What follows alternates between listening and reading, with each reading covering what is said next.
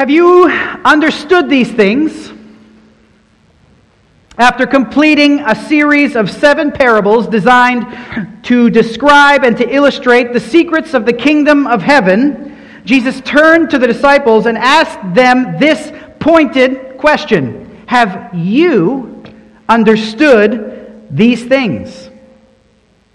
Do you understand these mysteries of the kingdom given to those who have eyes to see and ears to hear? Do you comprehend the truths given to those who desire entry into the kingdom of heaven by fully submitting to the King of the kingdom, the Lord Jesus Christ? Have you understood these secrets of the kingdom, secrets that are concealed from those whose hearts have grown dull, whose hearts have hardened and grown insensitive to them? Have you understood these secrets that are concealed from those who rebel against and reject the gracious offer of citizenship in the kingdom of heaven by grace through faith in the King, Jesus Christ? To those who concealed from those who close their eyes to keep from seeing, who stop up their ears to keep from hearing, who refuse to understand with their hearts who scorn and repudiate the necessity of turning to the Lord, who can and would save anyone and everyone should they do so. These are the two options, right?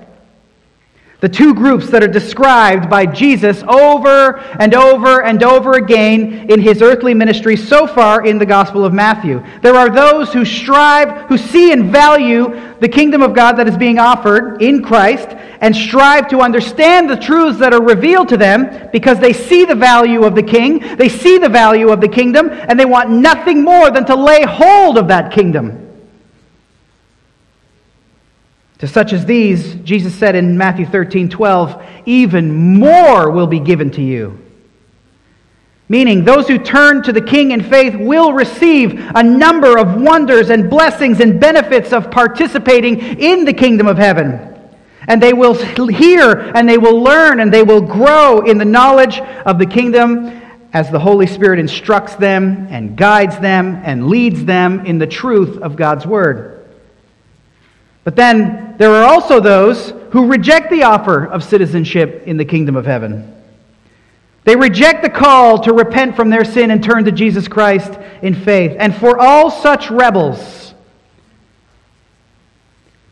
who set themselves up as enemies to the kingdom because they reject the Lord Jesus Christ, Jesus said in Matthew 13 12, even what they have will be taken away from them.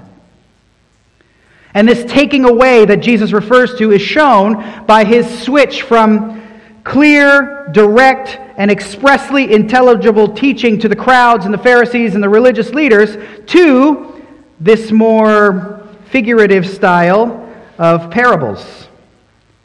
See, in Matthew 13, there's a, a radical shift in the way Jesus teaches the people. There is a move from this clear, open, and transparent style to a more figurative form called parables. And so you've got all these crowds dotting the shores of the beach, and they might hear the parables, and they might even understand the common everyday pictures of life that are described by the parables. Pictures of sowing seed, pictures of finding treasure buried in the ground, pictures of wheat and weeds growing up in the field. But the deeper spiritual lessons that Jesus points at in those parables are hidden from those who do not have eyes to see and do not have ears to hear, and are revealed to those who want to lay hold of the king. And after he speaks these seven parables about the kingdom in Matthew chapter 13, he doesn't direct his question to the crowds, but instead looks at the disciples and asks them, Have you understood all these things? Have you comprehended them? Can you say, Yes, I've grasped what you have just spoken and taught? And look at their answer. The answer is clearly and simply yes.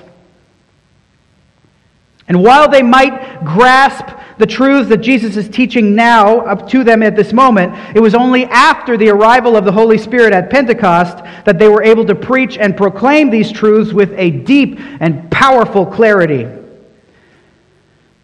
At this moment, they understood the parables, they understood the truths that the parables taught, but these were still men without the aid and the power and the filling of the Holy Spirit.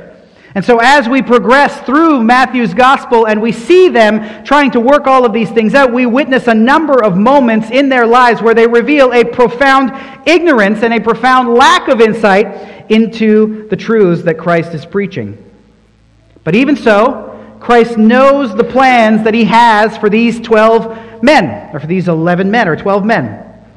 And so he speaks another parable and illustrates their responsibility. So there are eight parables in Matthew chapter 13. Seven of them refer to the kingdom, and one of them illustrates the responsibility of those who understand the truths of the kingdom that Jesus has proclaimed in this chapter.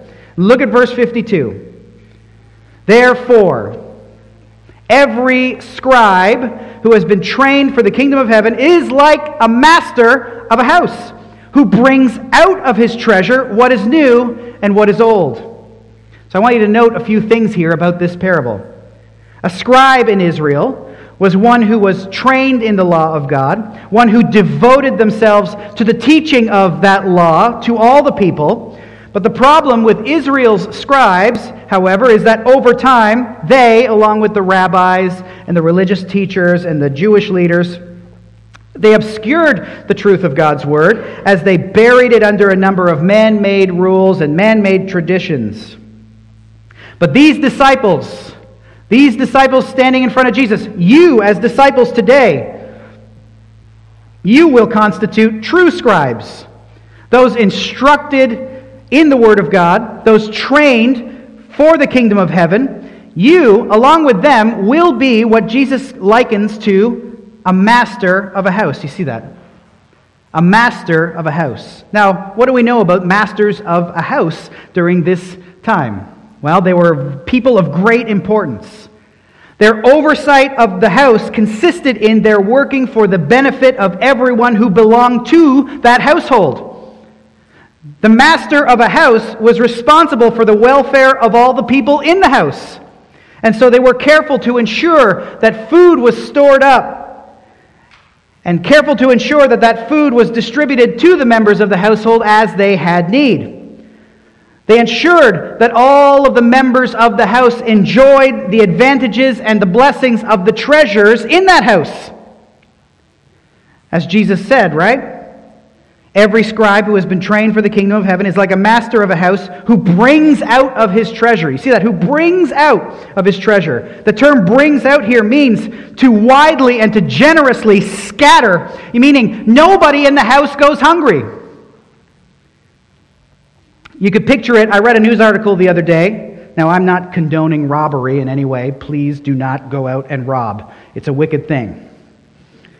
But I read a news article the other day about a man who went into a local bank and he robbed that bank. And after he, he took all the money he'd stolen that he had stuffed into his sack, went out into the middle of the street and started tossing all that money up in the air. And it started wafting everywhere as the wind carried it all over the streets. And after he had emptied out the bag and all the money went everywhere, he went into the nearest coffee shop or the, the, the nearest diner, sat down, ordered a coffee, and waited for the authorities to come and arrest him. Again, not condoning robbery, but the picture of the man throwing all the money in the air is a good picture of that word brings out in verse 52. Now, what is it that the master of the house brings out of his treasure? Look at it. He says he brings out what is new and what is old. The entirety of his treasure is brought out as necessary to support and benefit and uphold the members of the house. So, what is Jesus getting at here with this, with this, with this parable? His point to the disciples is this now that you understand the realities of this kingdom, you as a citizen, you as a disciple, as an ambassador of the kingdom, are tasked with bringing these truths out from the great storehouse of treasure and scattering those truths far and wide to anyone and to everyone as they have need. In other words, as Jesus would rephrase it later on at the end of the Gospel of Matthew, go and make all disciples, go and make disciples of all nations baptizing them in the name of the Father and of the Son and of the Holy Spirit, teaching them to observe all that I have commanded you. And as you do, the entire treasure, what is new and what is old, is at your disposal. Draw from the covenants Draw from the law, draw from the prophets, draw from the histories, draw from the godly examples in Scripture, draw from the ungodly examples in Scripture, draw from the types and draw from the shadows. Also, you and I, 2,000 years later, we can draw from the faithful witness of godly men and women throughout history. Draw from them. It's all there for you to bring out as you scatter the wonders of the kingdom far and wide as you bring the good news to all the peoples of the earth.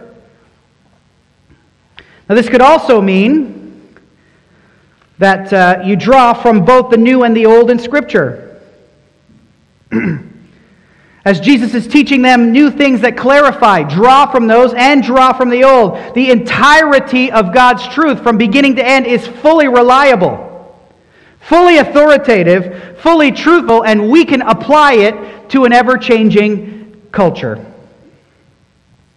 And also, this is a good, not warning, but good instruction for many in the church today who either focus on the new or the old. Have you ever noticed, right? You've got some in the church who are fully focused on the new always wanting to move on to the next big thing, the next big thought, the next big uh, idea in the Christian world, and they consistently discard the old stuff. Jesus said, You draw out from what is new and what is old. But then there are those who only focus on the old. That's not the way we have always done it in this church. We, uh, we love the old hymns, or we love the old this, or we love the old that. There are times in Scripture where the psalmists say, Sing a new song. new and old. We bring out from the treasures of the storehouse of truth, new and old, and we scatter those truths throughout the world. and so the question then remains the same to you this morning. You see, these apostles, after the ascension of Christ and the arrival of the Holy Spirit, brought the gospel to the nations near and far.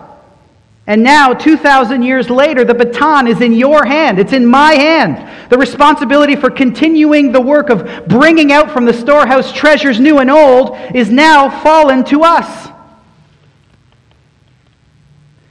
So, here's the question posed to you Have you understood all these things? Can you say yes to the question that Jesus poses to the disciples here. Do you know, do you understand the gospel? Is it as near and dear to you, as important to you, as, for example, the prophet Jeremiah says in Jeremiah chapter 20? If I say I will not mention the Lord or speak any more in his name, there is in my heart, as it were, a burning fire shut up in my bones, and I am weary with holding it in, and I cannot. Do you know your faith well enough to bring out what is new and what is old from the treasure? Over the years, I've come to learn that you can never assume that even those who profess faith in Jesus Christ actually know or comprehend or understand the good news that they claim to believe in. This moment of clarity came for me as I was asked a few years back to teach at a teach a couple of times at a mission organization who claims their claim is to focus on preparing young men and women for the mission field. So I walked into the, to the class fully assuming that they had already instructed these young budding missionaries in the ways of the gospel. And so I launched into the lesson that I'd prepared for the class with the assumption that they knew the basics of their faith. And it quickly became apparent to me that they did not. I had to stop mid lesson and ask them to tell me the good news of Jesus Christ. And when I asked them that question, I was met with deafening, awkward, and uncomfortable silence. And from that day forward, it's been a consistent thing. I like to ask professing Christians to articulate the gospel to me. A, because I love to hear it. I could listen to it over and over and over and over again. But B, because in so many instances, people simply cannot do it. And some have responded to my request to articulate for me the good news of Jesus Christ with statements like, Well, you're putting me on the spot. I just can't tell you the gospel if you put me on the spot like that. To which I reply, You should never, if you profess Christ, be put on the spot by the gospel. It should be second nature to us.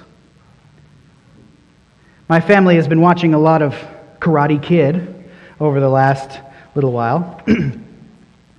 and there's that scene in The Karate Kid where Daniel is told to wax the cars. That's like a, an iconic scene, right? You're waxing the car. And he's putting the wax on the car, then he's taking the wax off the car, and he wonders, why am I doing this? Why am I just doing all of this? It seems so useless. It doesn't seem to be accomplishing anything. And then Mr. Miyagi says, Wax on.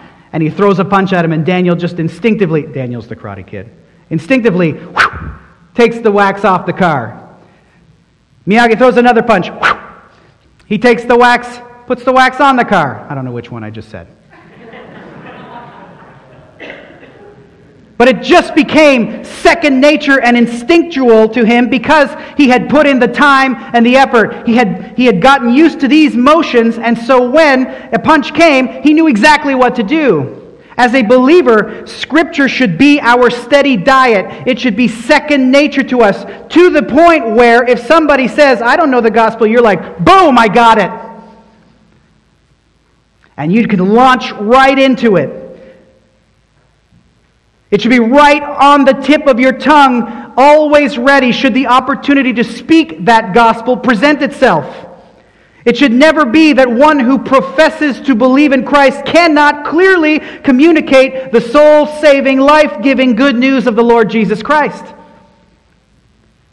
Some will feel put on the spot because they don't really know the gospel. That was one response I've gotten. Another is, they're too afraid. Some are too afraid to speak it because they fear not being able to answer all of the questions that might be asked of them as they proclaim the gospel. And to these I say, listen, the solution is not to simply remain quiet, but the solution is to dive ever more deeply into the Word of God and gain confidence by learning it better. And even more, give you some permission here. It's okay not to know the answers to every single question. It's okay when somebody asks you a question that you don't know the answer to to simply say, I don't know the answer to that question.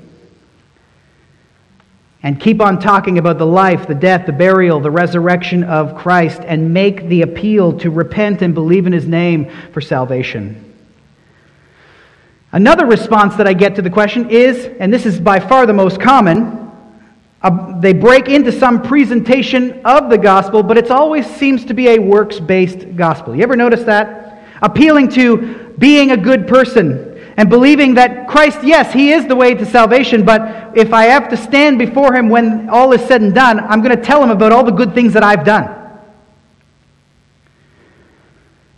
Which is anti gospel. We are saved purely by the grace of God, and that grace is accessed by faith in Christ not by our works. Now, if you're hearing this and you love the Lord, should not this state of affairs grieve you? Because this is our duty. You and I are the masters of the house that are tasked with bringing out the treasures and scattering them into the world. And if someone claims to, to love Jesus, but can't or doesn't know how to speak the gospel, if they can't articulate the gospel that they claim to profess, how can they know for sure that they are saved? If you can't speak the gospel, how do you know you're saved? If you cannot clearly express the central message of the faith you profess to believe, you cannot communicate why we must be saved, or how a person lays hold of that salvation and forgiveness, or who it is that saves and how that happens, then how can such a person really call themselves a Christian? If you don't know your own faith. And to, to this, some might say, well, the Bible's really difficult to understand. It's hard to grasp. I mean, it's written in, these, in this old timey language, and, and it, it, the, the, the thoughts and the concepts are, are difficult to grasp. But let me tell you, it isn't. We as Protestants believe that it isn't. In fact, we have a doctrine specifically about this. It's called, ironically, the perspicuity of Scripture. Why they chose a difficult word to declare to us the simplicity of Scripture, I don't know. But, you know, we have a tendency to do that. The gospel, if you read the Bible and you look at it, the gospel is simple to grasp. It's easy to understand. It's right there clearly for you to know. The central doctrines of the faith in Scripture are clear and understandable. So much so that the great reformer Martin Luther, back in the uh, 1500s, declared this not only learned but unlearned in, the due, in due use of ordinary means may attain unto a sufficient understanding of them. You can know the truths of the gospel by reading and studying Scripture. In our day of relentless visual stimulation, short clips, sound bites, you might very well, however, have to retrain your mind to focus on that scripture. So if you come, some people will come to me and they'll say, Well, it's just too hard. It's not. If this is how God has revealed himself to us, if the truth of God is in this book, and you come to me and you say, I'm just not a good reader, my response will be, Well, you better get to become one. This is where God has revealed himself. Become a reader. If God had revealed himself through videos, I'd say, become a video watcher. But he didn't. This is it. So, again, the question is have you understood all these things? Have you comprehended the truths of the gospel? Can you say, Yes, I grasp and believe the things that Jesus has spoken and taught? Now, in this phrase, have you understood all these things? The these things that Jesus is talking about here are the seven kingdom parables, six of which we've looked at in detail over the last few weeks. And this morning we'll look at the seventh but we're going to do a general overview of the these things once again as we conclude this chapter today to help us put it all together. So, if you recall, like we said earlier, the shift from the clear and direct teaching of G- that Jesus employed in the earlier stages of his ministry shifted to parables after the Pharisees rejected him as Messiah and King of Israel, after they made it clear that they refused to repent and return to the Lord. After Jesus had healed a man with the withered hand in the synagogue on the Sabbath, the Pharisees, in their raging, jealous, rabid anger, went out and they conspired together by hatching a sinister plot to see Jesus put to death.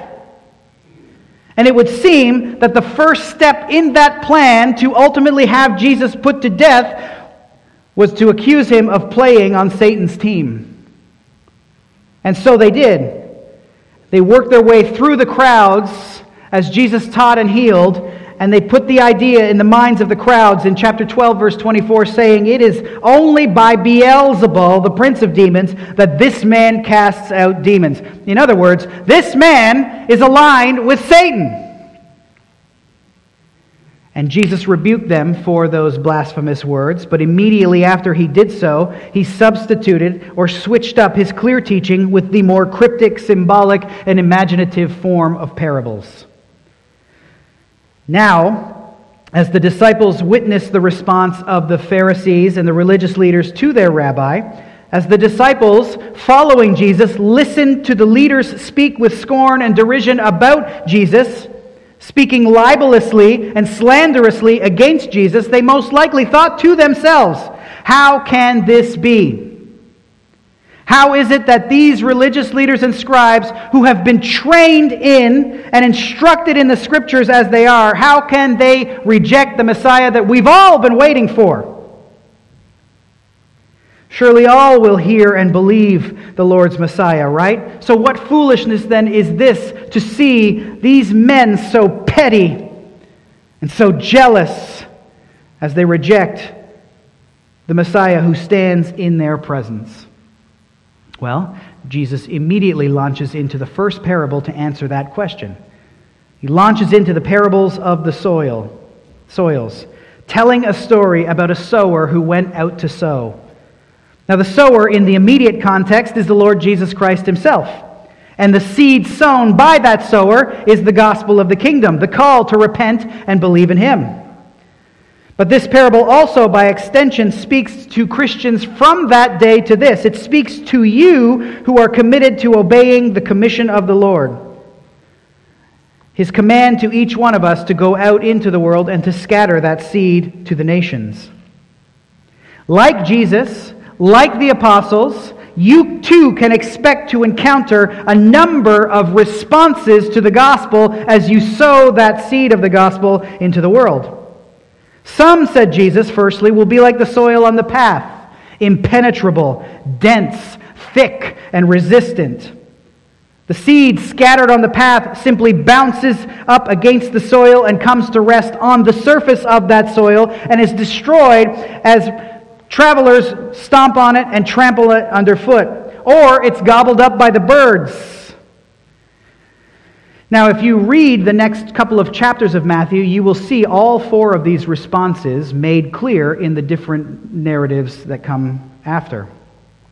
So, the soil on the path can be likened to the Pharisees as a general group. They are characterized, they characterize the soil on the path. As you can see also in the last bit of our text this morning, in 53 to 58, the citizens of Nazareth, who instead of believing in the Lord Jesus, even after they heard his gracious teaching and they knew about his mighty works, instead of believing, they were like the soil on the path also.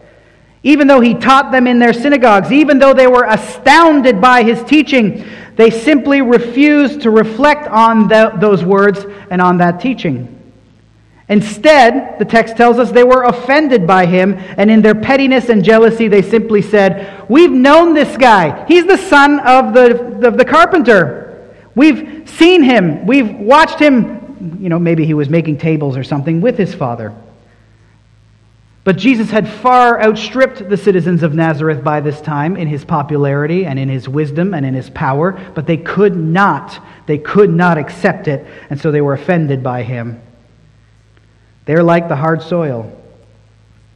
Others, Jesus continued in the same parable, will be like the rocky soil. The roots of any seed you put in the ground might very well germinate, but these particular ones hit a rock as they were germinating. And so the roots were shallow, and without roots going deep enough to draw life giving, life sustaining water, without strong roots, when the sun of persecution rises, when tribulation rises on account of their profession of faith in Christ, these types are scorched and they wither. Or, as Jesus explained more clearly, they fall away. They abandon the profession they once acknowledged. And we could see examples of this in the crowds that follow Jesus around. In the next few chapters, we'll see Jesus miraculously feed 5,000 men with nothing more than five loaves and two fish. And again, in chapter 15, we'll see Jesus feed 4,000 men with nothing more than seven loaves and a few small fish. And John recorded the immediate reaction of the crowds to this great miracle in chapter 6, verse 14. It said, this, they said, This indeed is the prophet who is to come into the world. And these same crowds were about to come and take Jesus by force and install him as king. But their reaction to Jesus didn't arise from any true faith in Jesus. Their roots were very, very, very shallow.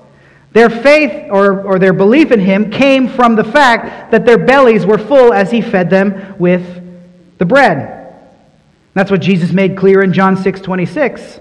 Truly, truly, I say to you, to the clouds, crowds, you are seeking me because, not because you saw signs, but because you ate your fill of the loaves. So they came to Jesus because he was offering them something. It wasn't a real deep faith drawing life sustaining water. Because these same crowds, later on, when they were threatened from, with expulsion from the synagogue for confessing Jesus as the Pharisees warned in John 9 22, they fell in with those same Pharisees.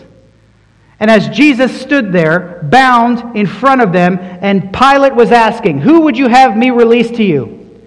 Barabbas, as Luke 23 19 tells us, who was a Jewish freedom fighter or a notorious insurrectionist. Who would you rather? The peaceful, gracious Lord Jesus Christ, or this man Barabbas, the one who led riots and revolts and rebellions and uprisings? And the crowds cried out for this man Barabbas to be released, and with equal passion almost rioted against Pilate as Pilate attempted to release Jesus. And they shouted, Let him be crucified. These are the same crowds that not too long ago tried to install him as king over Israel. Still, many others will respond to the seed of the gospel like thorny soil, Jesus said. Meaning, they will hear the words and per- perhaps they'll even profess to believe that word for a time, only to see that seed, the seed of the word, choked out by the cares of the world, choked out by the deceitfulness of riches, and thereby prove fruitful, fruitless, and unsaved.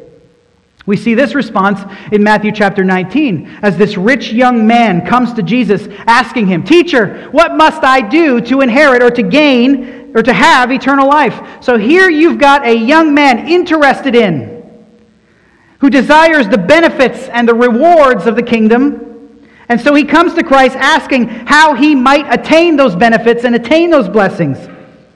And as Jesus keeps telling the man, Have you done this? Have you done that? Have you done this? The man keeps justifying himself as one who has followed the commandments of God.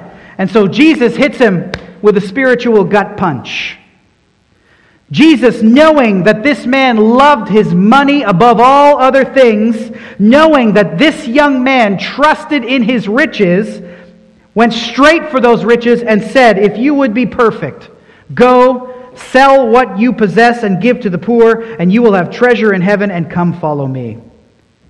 And the young man heard what Jesus said, understood what Jesus said. Jesus had laid out before him the path to eternal life. And this man, held in the grip of his riches like a deer in the clutches of a python, was choked by those riches, and the seed that had been scattered to him proved unfruitful. And still others will respond to the sowing of the seed with true faith, with real belief. These are like seeds sown on good soil that produces a good crop.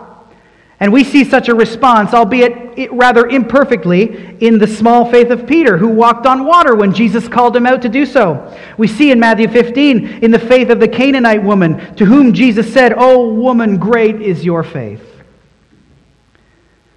Now, once again, after hearing both the parable and the explanation of the parable, the disciples, being products of their time and place, being men who were raised in a certain culture with certain beliefs and certain expectations about Messiah,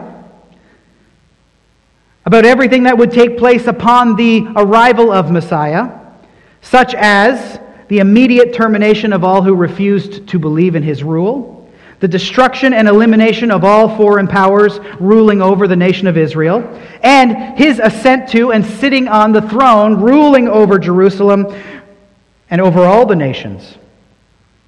They expected all of this to happen at the coming of Messiah. Now, while we know that these events will come to pass, the disciples misunderstood the timing. And so Jesus explained to them in the next parable how it is that he has come, and the good soil must wait for the establishment of the earthly kingdom, must wait for the cutting off of the wicked in this second parable about the wheat and the weeds. There he makes it clear that for the time being, the wheat symbolizing believers in the Lord Jesus Christ, and the weeds, symbolizing rebels against Christ, uh, subjects of Satan, they will both grow up in the world together, and the Lord patiently and graciously leaves as much time as possible for all who would to come to repentance and faith in the Lord Jesus Christ. However, the time is coming at the end of the age, when Jesus will send out his angels to gather out of his kingdom all causes of sin and all lawbreakers, and these will be thrown, Jesus said, into the fiery furnace, while the righteous enjoy the blessings of eternal life in the kingdom of their Father. But again, if you're a disciple standing there on this day and you've heard those two parables, the question arises in your mind again. Given the disparity between what the disciples see and experience right in front of them and all that Christ has declared will come to pass in the future, how are we going to move there? How are we going to get there? How can we move from this small and humble beginnings that we see right now to so great a kingdom? Given all the opposition to the kingdom from the religious leaders, and from the crowds, given all the antagonism leveled against the kingdom from that day to this, all the assaults, all the ambushes, all the snares set in and on the path to strangle and eliminate the kingdom, how can the kingdom survive to the end of the age? And to answer this, Jesus encouraged his disciples and us with two more parables describing in those parables the unstoppable advance, impact, and growth of his kingdom. You see, the kingdom's beginnings might have been very small and insignificant in the grand scheme of global events. But that kingdom would and will and continues to this day to press forward as people all over the world turn to Jesus in faith, bowing their knee to the King of the kingdom. And in so doing, they become citizens of this ever growing kingdom. And the unfailing progress of the kingdom is described and likened First, to a mustard seed. Look at verse 32. It is the smallest of all seeds, but when it has grown, it is larger than all the garden plants and becomes a tree, so that the birds of the air come and make nests in its branches. And again, it's likened to leaven hidden in a rather large amount of flour in verse 33. The kingdom of heaven is like leaven that a woman took and hid in three measures of flour until it was all leavened. You see, when Jesus spoke these parables, the citizens of the kingdom were few in number. They were a small measure of leaven, but their message, the call to repentance and faith, will inevitably work its way through this rather daunting amount or quantity of flour. The message that they bring to the world will permeate the entirety of the world, even if its work goes largely unseen. When all is said and done, the entire batch will be leavened. The benefits of entry into this kingdom are quite amazing as well. As believers in Christ are gifted the blessing of eternal life with the Lord Jesus Christ, enjoying Him forever. Now, don't underestimate the exceptional and the extraordinary bounty of this blessing. I want you to think for a moment about the greatest joys of your life here on earth. I want you to consider and to ponder your experiences, those times of exhilaration, those times of rejoicing, those times of great gladness and pleasure in your life. For me, they are they, are, they consist of those times, and maybe you've had them too, when you laugh so hard with another person side splitting, pain in the rib, tears in the eyes, sore muscles in your belly, aching head times of laughter. For me, those are first class moments in life. They're few and far between, though. And yet, even those first class moments in life are not worth comparing to the joys of eternal life with the Lord Jesus Christ. Because, think about it every single one of our earthly joys, every single one of our earthly causes for gladness are corrupted by and tainted with the depravity of sin. We can't begin to grasp how much greater our joys will be when sin and depravity and impurity are removed from the equation. And that's just what it will be when we are with Christ in eternity, enjoying Him forever. It's all, this this is only possible in the Lord Jesus Christ. So, to be a citizen of the kingdom forever under the rule of the only perfect King, delighting in Him who fulfills every single one of our deepest longings and desires for true, lasting, perfect joy and happiness, is the greatest treasure anyone could lay hold of. And when you turn to Jesus in faith, this is exactly what you lay hold of. And this is what Jesus was getting at when he got moved to the next two parables. Look at verse 44. The kingdom of heaven is like the treasure hidden in a field which a man found and covered up. Then in his joy he goes and sells all that he has and buys that field. And then again, the kingdom of heaven is like a merchant in search of fine pearls, who on finding one pearl of great value went and sold all that he had and bought it. So you see, entry into and citizenship in the kingdom of heaven is of such surpassing worth, such surpassing value that those who truly see it, whether they stumble upon it like the man who uncovered a treasure in a field, or whether they go on a quest to find truth, searching for truth because what they currently possess does not truly satisfy them, does not truly quench their soul's aim and desire for a peace, a gladness, a contentedness, a happiness that rises above the shifting circumstances of life in a corrupt world. However, one arrives upon the treasure or upon the pearl of the gospel, if they have eyes to see, it's true, it's real, it's preeminent, it's supreme worth, such will not even think twice. They will give up, lay down, sell off, mortify anything that might threaten with or interfere with laying hold of Him, the supreme treasure, Jesus Christ. And for Christ, we, like Paul, count all of our earthly gains, all of our earthly benefits as loss in comparison to knowing Him as Lord. And now we move into the final parable in verse 47. And this parable overlaps with the parable of the wheat and the weeds. And it concludes the set of seven parables now, this parable ends with a reminder or a call to contrast the fortune that is entry into the kingdom with the final destination of those who reject the wonderful offer held out to them in the Lord Jesus Christ.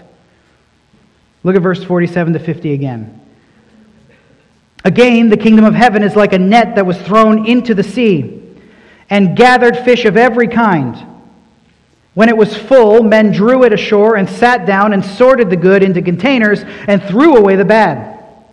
So it will be at the end of the age. The angels will come out and separate the evil from the righteous and throw them into the fiery furnace. In that place there will be weeping and gnashing of teeth. Now, this seems to overlap a lot with the previous parable of the um, wheat and the weeds, right? Jesus in both, Jesus spoke to the final destinations of the righteous and the wicked. But I want you to just notice something. Notice where he ends in his explanation of the parable of the weeds. He ends with, verse 43, the righteous will shine like the sun in the kingdom of their Father. So, Jesus, in that parable of the wheat and the weeds, first speaks about the lawbreakers who would be thrown into the fiery furnace, and then concludes that parable with, a, with an explanation or a note uh, about those who trust and believe the gospel. These will shine like the sun in the kingdom of their Father. And from this, he jumps into the value of the all surpassing value of the kingdom.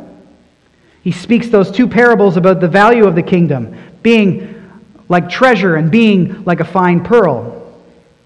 But in this final of the seven kingdom parables, no mention is made of the final destination of the righteous, but in, except that they are sorted into containers. But this parable ends or leaves the eternal destiny of the bad hanging for your consideration.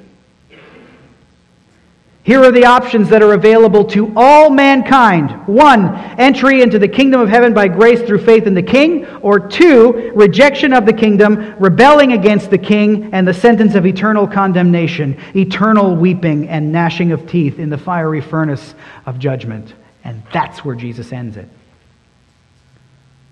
Look at the parable again.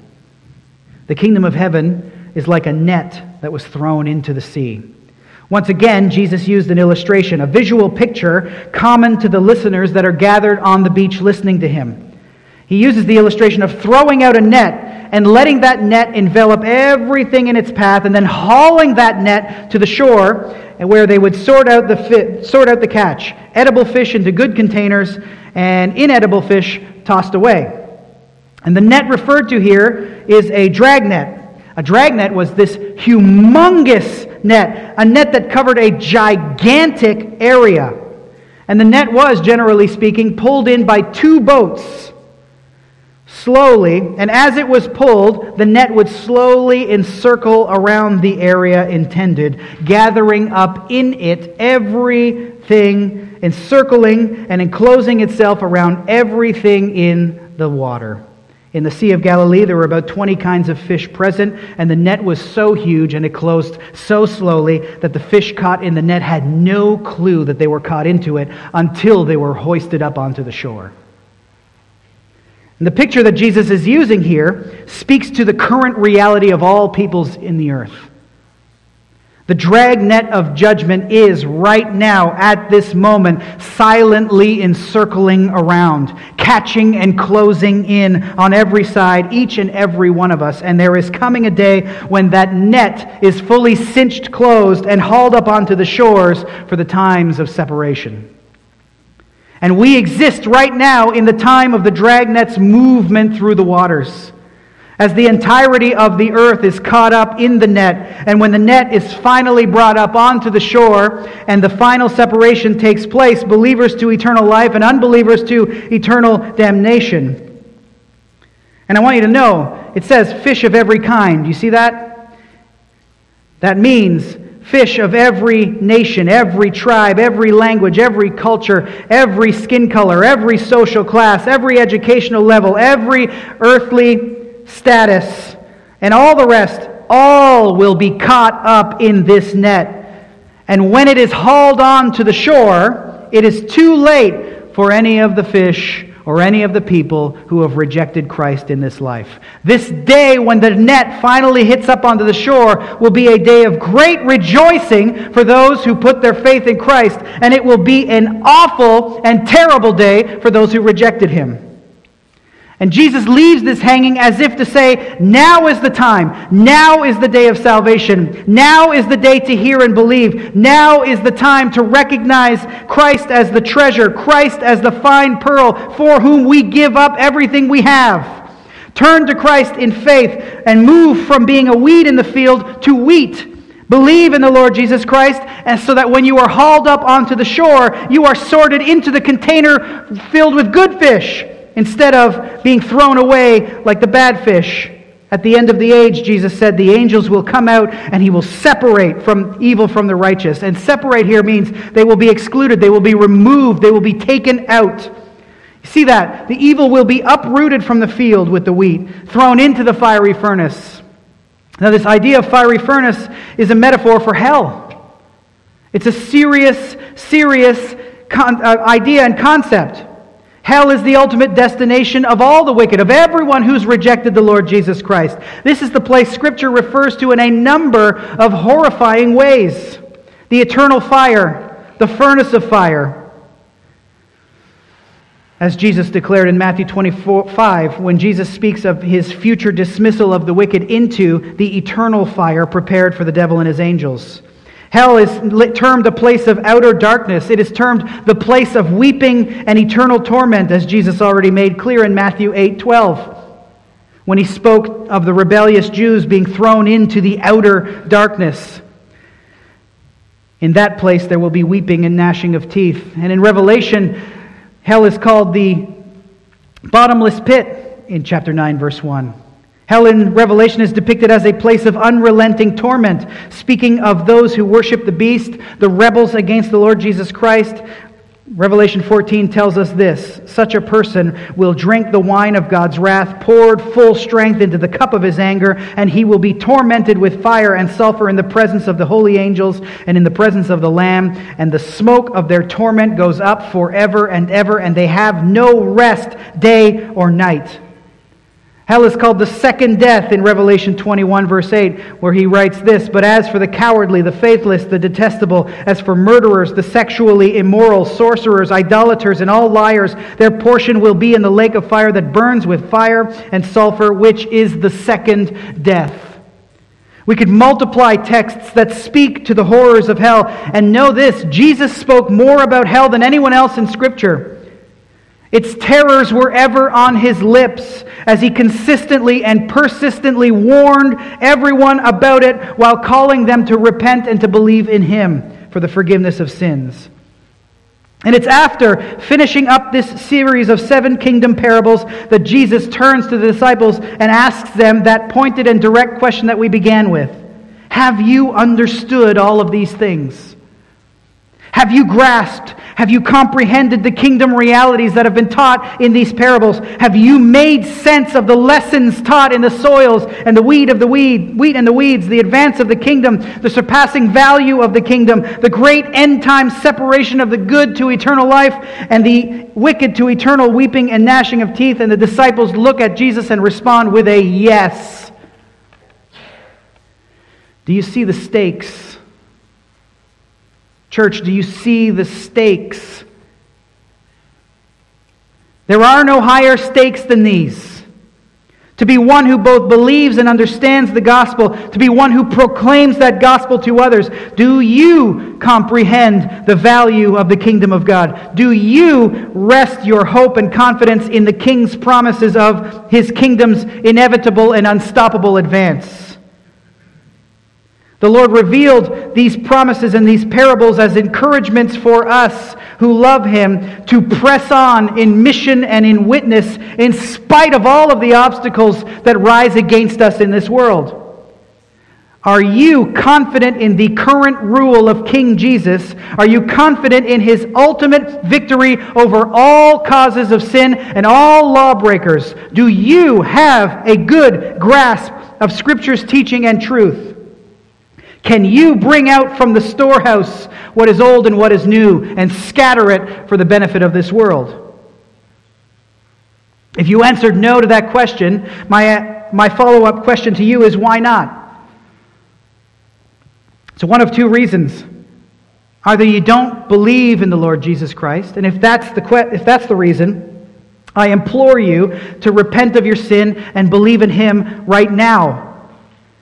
To believe in Jesus, God come to us in the flesh to solve our great problem, sin, and the devastation that it wreaks in our lives, the worst of which is your current state of being an enemy of God.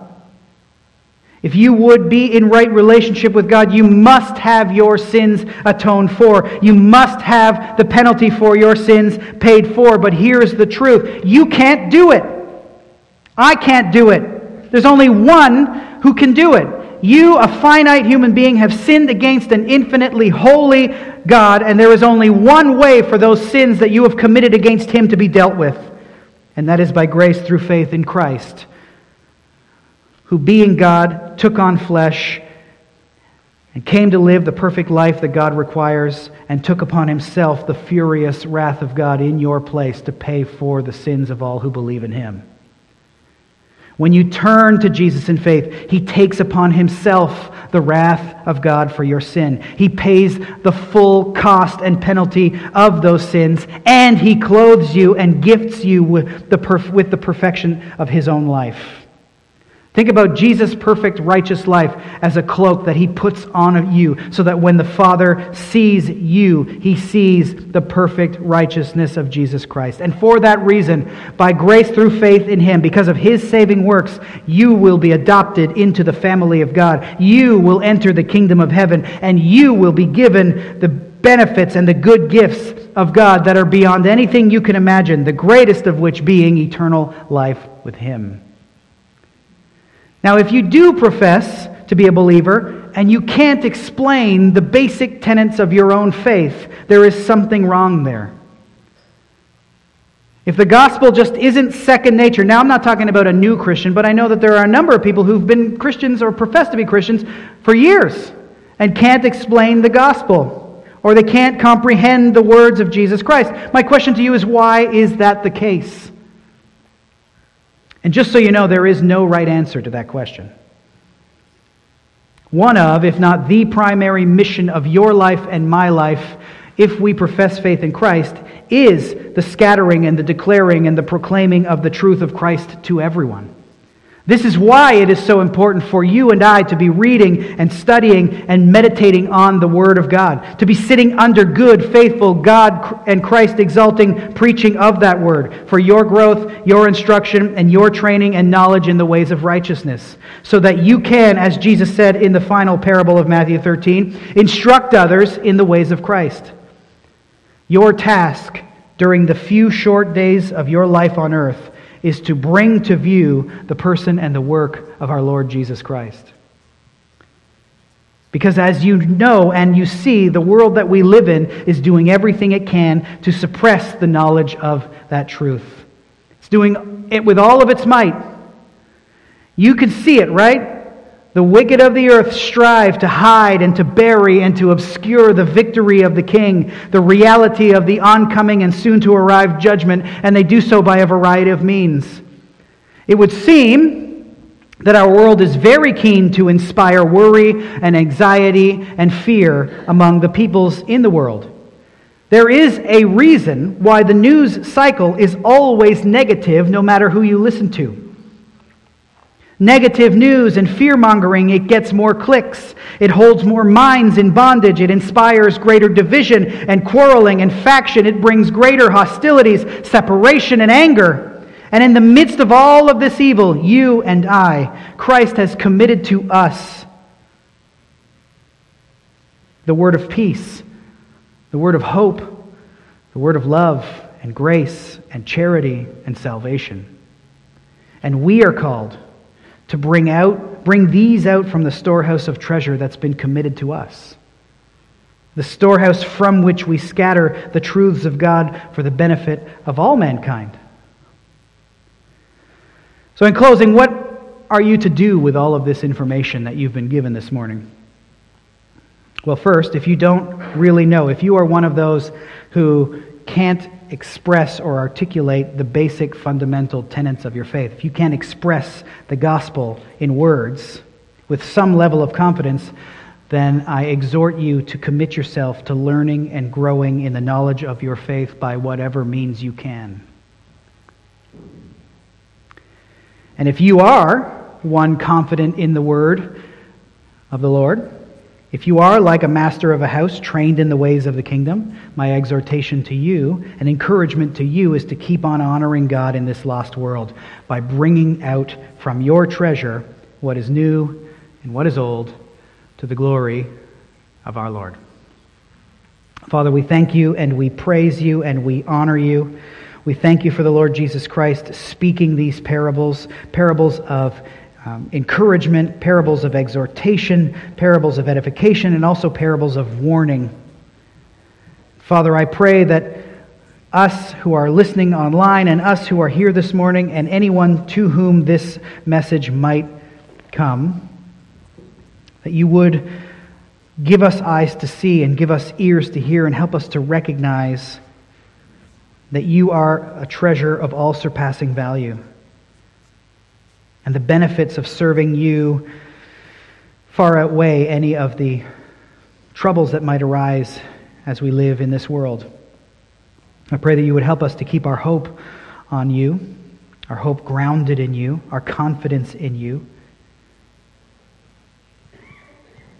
And I pray for your Holy Spirit's help to bring us to a place where the gospel, the message of our salvation, the message we are tasked with bringing to the world would become second nature to us in terms of our ability to vocalize it to anyone who asks.